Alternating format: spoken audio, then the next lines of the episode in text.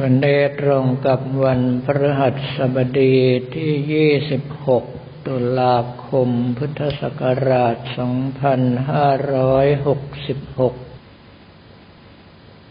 งานสำคัญของทางคณะสงฆ์คือการสอบนักธรรมชั้นตรีสนามหลวงก็เพิ่งจะเสร็จสิ้นลงไป บุคคลที่จะต้องเหนื่อยต่อก็คือทางกองงานเลขานุการของแต่ละอำเภอ ที่ต้องจัดเรียงข้อสอบให้เรียบร้อยถูกต้อง ส่งต่อกองงานเลขานุการจังหวัด ทางกองงานเลขานุการจังหวัดดำเนินการเรียบร้อยแล้วส่งต่อกองงานเลขานุการภาค เมื่อตรวจสอบแล้วว่าไม่มีอะไรผิดพลาดก็จะกำหนดวันตรวจข้อสอบขึ้นมา ซึ่งกับผมมัตภาพก็คงต้องรับภาระอีกตามเคย การเป็นคณะกรรมการตรวจข้อสอบสนามหลวง ไม่ทราบว่ารุ่นปัจจุบันนี้ยังมีอยู่อีกหรือเปล่า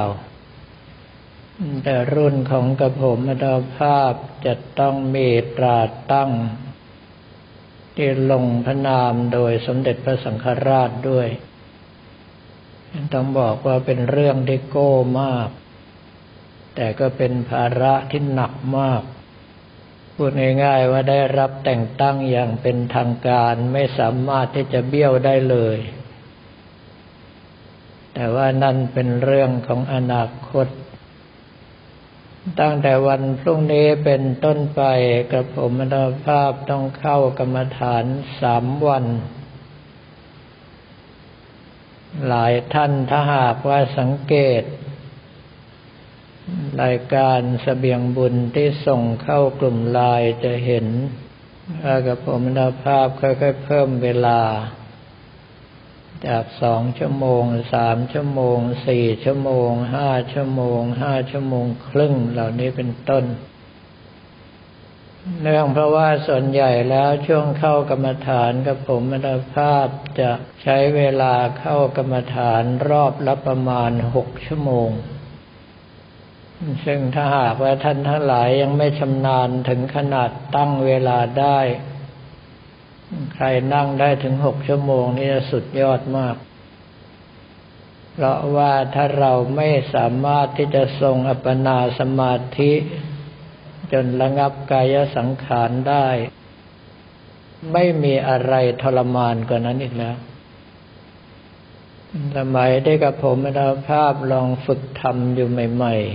ๆ พอชั่วโมงที่สองที่สามในเหงื่อไหลท่วมตัว ความรู้สึกเหมือนกับมีงูตัวเล็กๆเลื้อยตามหลังไปเลย แล้วก้นของเราก็เหมือนกับบางลงบางลงทุกที เหมือนกระดูกจะทะลุออกมาจากร่างกาย นั่นเป็นเพราะว่าจิตกับประสาทของเราไม่ได้แยกจากกัน เพราะสมาธิต่ำเกินไปแต่ว่ามีกรรมฐานบางสายเขาให้พินิษพิจารณา ตรงนั้นโดยกำหนดว่าทุกหนอทุกหนอ ถ้าหากว่าสามารถกำหนดได้ก็เป็นเรื่องดี แต่ส่วนใหญ่แล้วจะเครียดจนเกือบจะบ้าทุกราย เนื่องเพราะว่าถ้าเราไม่สามารถทรงกำลังใจเป็นอัปปนาสมาธิได้จิตกับประสาทยังแนบแน่นกันอยู่ ความรู้สึกทุกขั้นตอนจะสมบูรณ์แบบมาก เจ็บก็เจ็บมากเป็นพิเศษ พูดง่ายๆว่ารู้สึกเหมือนตัวจะหลุดเป็นชิ้นๆ แต่ถ้าหากว่าทรงอปนาสมาธิได้จนคล่องแล้วกำหนดใจวูบเดียวก็ผ่านไป บางทีนั่งไปสามชั่วโมงห้าชั่วโมง พอคลายกำลังใจออกมาสามารถที่จะลุกเดินได้เลย แต่ว่าคนปกติส่วนใหญ่แล้วไม่สามารถที่จะทำได้ เพราะว่ามักจะเป็นเน็บจนขยับไม่ออก ก่อนหน้านี้สมัยที่เรียนปริญญาตรี ของมหาวิทยาลัย มหาจุฬาลงกรณราชวิทยาลัย ซึ่งมีหลักสูตรบังคับว่านิสิตทุกรูปทุกคนจะต้องเข้ากรรมฐานปีละสิบวัน โดยมีครูฝึกคอยกำกับอยู่ กับผมมาดาภาพไปส่งอารมณ์ตามวิธีการที่เขากำหนดเอาไว้ โดยที่ครูฝึกก็จะพยายามถามว่ามีเวทนาหรือไม่ แล้วกับผมมาดาภาพยืนยันว่าไม่มี ซึ่งเป็นเรื่องที่ครูฝึกรับไม่ได้ เพราะว่าการสอบอารมณ์นั้นเขามีสูตรตายตัวว่าต้องเป็นกายเวทนาจิตธรรม ก็พยายามที่จะไล่ตั้งแต่พองยุบเป็นอย่างไรเวทนาเป็นอย่างไรสภาพจิตของเรารับอารมณ์ในลักษณะอย่างไหน มีรักมีโรค มีโกรธ มีหลงอย่างไรเป็นต้นบอกกับผมยืนยันวาระที่สองบอกว่าไม่มีเวทนา ครูฝึก ขอออกชื่อก็ได้ ชื่อพระอาจารย์ประเสริฐ อย่าเพิ่งรู้เลยว่าตอนนี้ท่านอยู่ที่ไหน ก็กลายเป็นเพื่อนกันไปแล้ว ท่านบอกว่าคุณนั่งให้ผมดูเดี๋ยวนี้เลย เดี๋ยวผมไม่ได้ภาพว่านั่งภาวนาอยู่ตรงนั้น ท่านก็สอนครับสอบอารมณ์คนอื่นต่อไป ผ่านไปประมาณสี่สิบห้านาที ท่านก็บอกว่าคลายสมาธิได้พอคลายสมาธิออกมาท่านบอกลุกเดินเดี๋ยวนี้ก็ผมก็เดินให้ท่านดู แล้วท่านก็ยอมรับว่าเออคนที่ไม่มีเวทนามีจริง ๆด้วย เนื่องเพราะว่าถ้าเราสามารถเข้าอัปปนาสมาธิได้จะมีลมหายใจละเอียด ที่โบราณท่านใช้คำว่าปลานก็คือลักษณะของพลังชีวิต หรือที่คนจีนเรียกว่าชี่สามารถที่จะแล่นไปได้ทั่วตัวเลือดลมเหมือนอย่างกับปกติ เพียงแต่ว่าบางทีละเอียดเกินไปจนกระทั่งคนทั่วไปจับไม่ได้ ก็เลยทำให้คนไปเข้าใจว่า ถ้าหากว่านั่งกรรมฐานนานๆแล้ว จะต้องมีเวทนามาก จะต้องไม่สามารถขยับขยื่นเคลื่อนไหวได้แต่กับผมไม่ได้ภาพเชื่อว่าหลายท่านที่ฟังเสียงธรรมจากวัดท่าขนุนอยู่ก็ทำได้แบบที่กับผมไม่ได้ภาพทำก็คือนั่งนานแค่ไหนลุกขึ้นสามารถเดินได้เลย เนื่องเพราเราไม่รู้สึกเลยว่าร่างกายนั่งนาน เวลาเหมือนยังกับผ่านไปครู่เดียวเท่านั้น เรื่องพวกนี้ถือว่าเป็นปัจจัตตังก็คือผู้ปฏิบัติถึงจะรู้เห็นด้วยตนเองคราวนี้ถ้าคนที่ยังทำไม่ถึงบอกไปเขาก็ไม่เชื่อ จึงกลายเป็นเรื่องระหว่างเต่ากับปลาที่จะไปคุยกันเรื่องบนบกกับเรื่องในน้ำแล้วต่างคนต่างก็ไม่เข้าใจกัน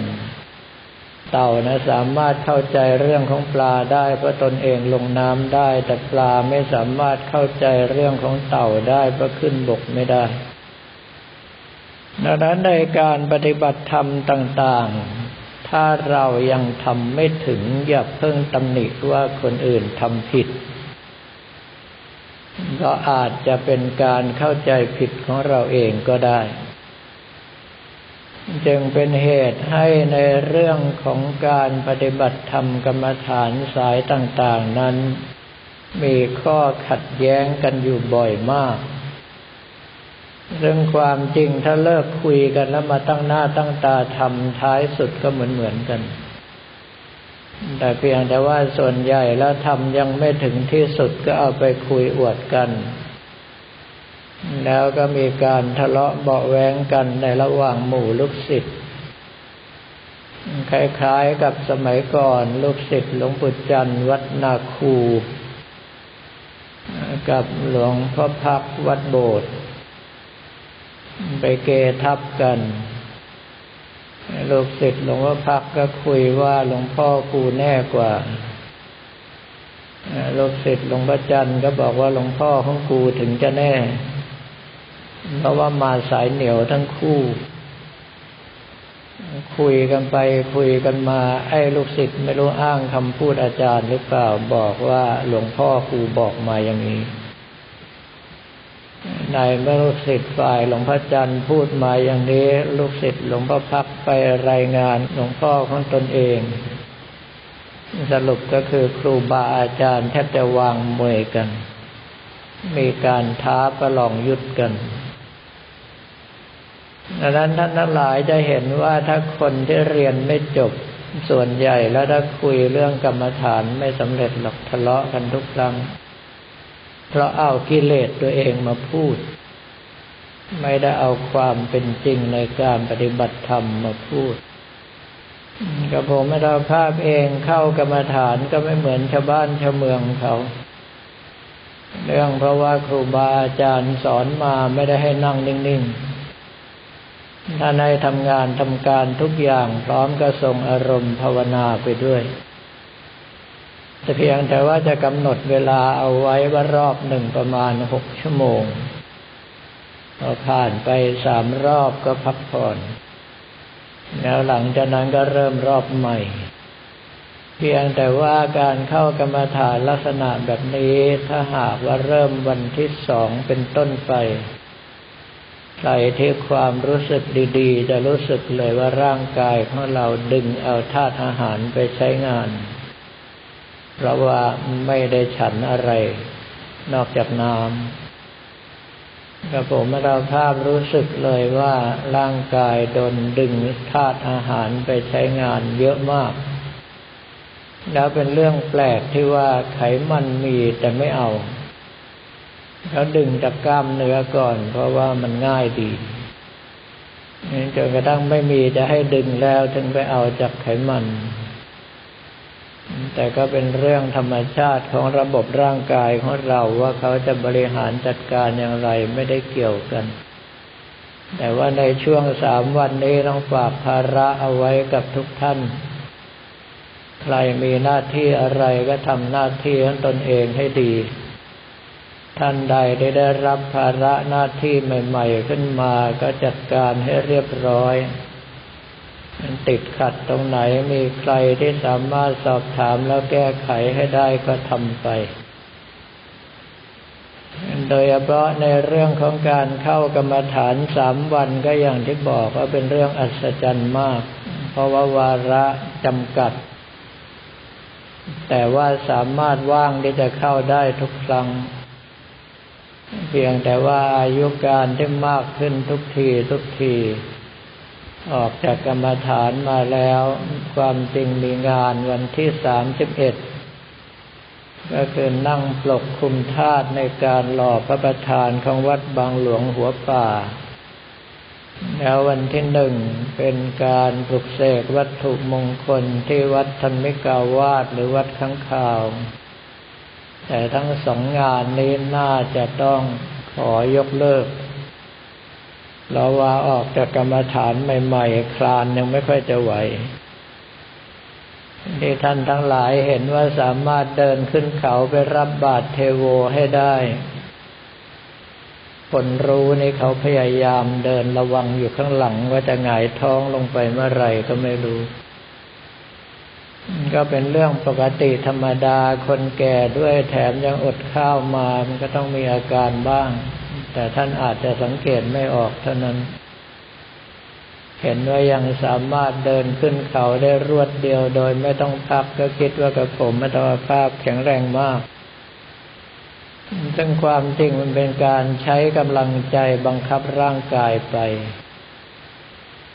โดยนิสัยของกระผมมัตวภาพก็คือ ถ้ายังไม่พังลงไปกองกับพื้นก็จงไปเสียก่อน ถ้าหากว่าท่านทั้งหลายทำมาถึงระดับนี้เมื่อไหร่แล้วก็จะเห็นว่าจริง ๆ แล้วร่างกายนี้ไม่ใช่ของเรา แต่คราวนี้กับผมมโนภาพเมื่อเห็นว่าไม่ใช่ของเรา เพราะฉะนั้นเราต้องสั่งร่างกาย ไม่ใช่ให้ร่างกายสั่งเรา ก็เลยสามารถทำอย่างที่ท่านทั้งหลายเห็นได้ แต่ถ้าปล่อยให้ร่างกายสั่งเราเขาบอกว่าไม่ไหวเราก็ต้องพัก แต่เรื่องพวกนี้อย่าได้ฝืนจนเกินไป เพราะมีญาติโยมบางคนที่คุ้นเคยกันมาแต่ดั้งเดิม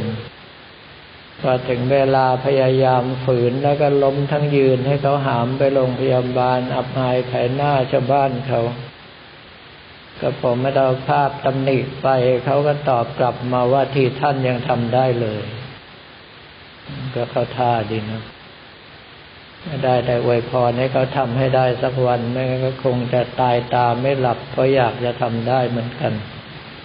แล้วเราวันนี้ก็ขอเรียนถวายพระภิกษุสมณเณรของเราและบอกกล่าวแก่ญาติโยมแต่เพียงเท่านี้